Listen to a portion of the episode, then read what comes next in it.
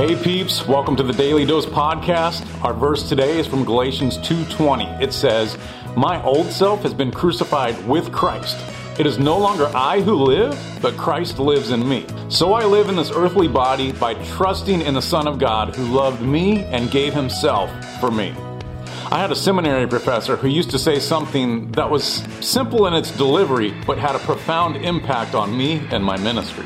When talking about how to live a Christian life, he would say, It's not about trying, it's about dying. As those words rang in my ears, I considered their impact. What if living a proper Christian life wasn't about me making sure I followed the commandments of God perfectly? Now, let me be clear here. I do believe in the commandments of God as found in the scriptures, and yes, we are called to follow them. But I put this question to you How do we follow them? Many people growing up have developed an unbiblical foundation of how to follow God.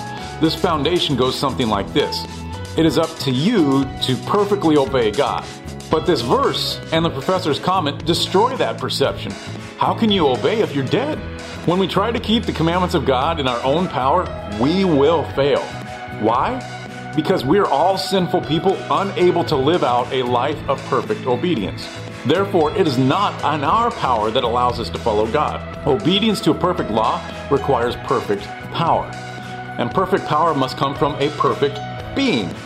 There's only one of those in the entire universe, and his name is Jesus. It is in his power that we must live, and the only way to do that is for us to die. Now, I'm not talking about a literal death. What I mean is that we must die to ourselves. We must surrender our entire life to Jesus, permitting him to rule in it. It's not about trying in our own strength, it's about dying to self and living in Christ. We lay down our lives and allow Him to live for us. Okay, so in a practical sense, what does this look like? Paul gives us that too, because the last part of the verse captures this concept when he says, So I live in this earthly body by trusting in the Son of God. Dying to self means that we trust Jesus in everything. All we must do to follow His directions is let Him lead wherever that may be.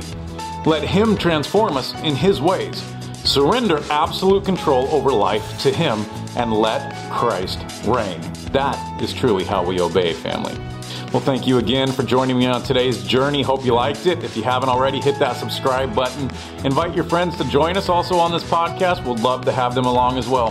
Have a blessed day.